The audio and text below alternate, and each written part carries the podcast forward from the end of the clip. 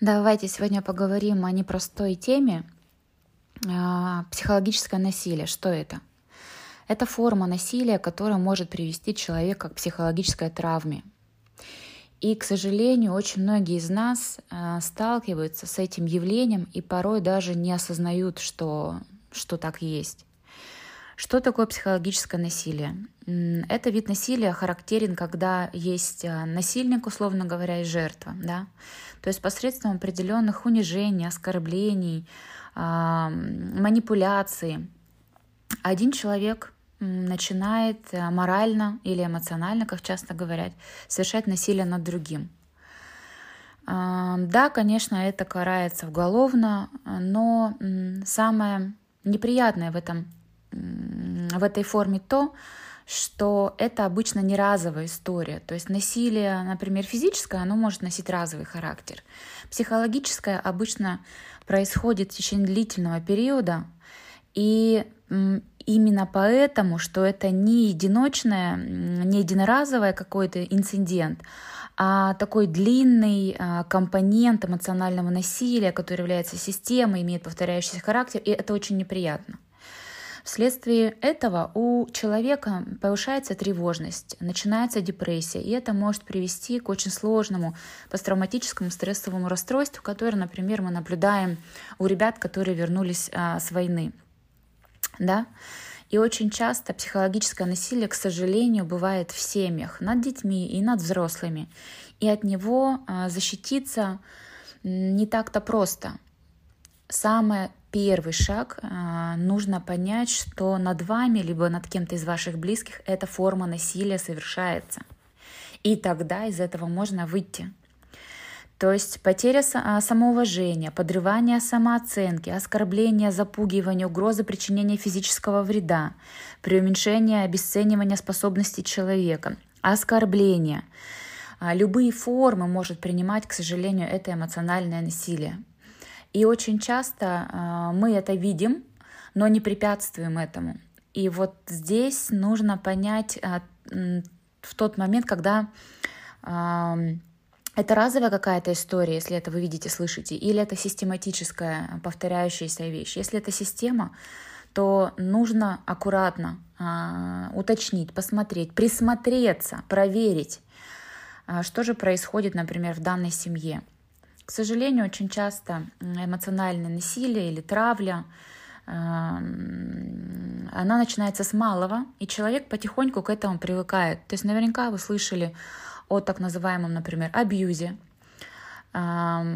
И он начинается с малых форм, да, когда постепенно жертве прививается мысль о том, что абьюзер, он э, такой самый важный человек, он заботится о жертве, он, сдел, он хочет сделать все для жертвы самое лучшее и так далее, и так далее. Но жертва просто иногда якобы это не понимает и там препятствует этому якобы хорошему э, в своей жизни.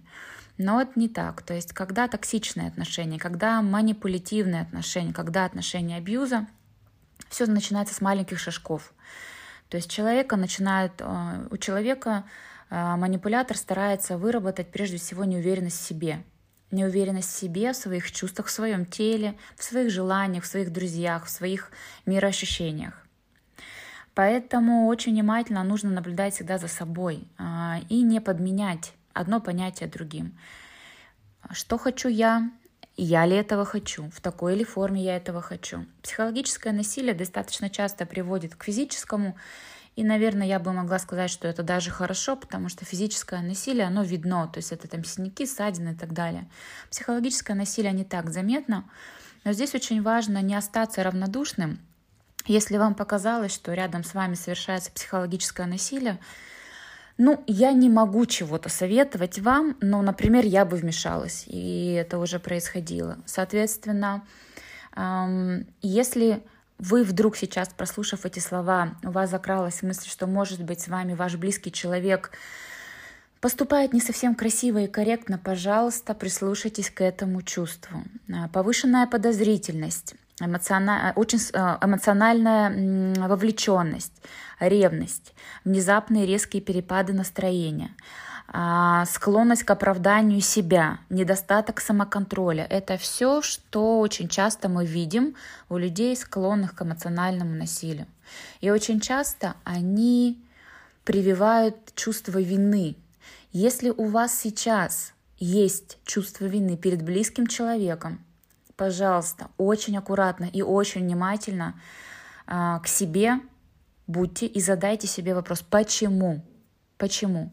Потому что манипулятор прежде всего старается привить неуверенность в себе и чувство вины и возложить на жертву ответственность за все, что он говорит и делает. В здоровых отношениях чувства вины не бывает. Пожалуйста, запомните это. И если вам сейчас что-то показалось, пожалуйста, будьте внимательны, вам не показалось, как я говорю. Да, и э, понимайте, что из этого можно выйти. Да, это неприятно, да, это сложно. Но самое главное — положить этому конец. Лучше ужасный конец, чем бесконечный ужас. И если вам кажется, что с вами происходит что-то похожее, знаете, выход есть, но нужно сделать первый шаг. Нужно обратиться за помощью к друзьям и близким, не вовлеченным в эти отношения. Нужно обратиться за помощью а, к властям, нужно обратиться за помощью к людям помогающих профессий. Выход есть, и с этим справиться возможно. Поэтому будьте внимательны, будьте аккуратны, и пусть все будет хорошо.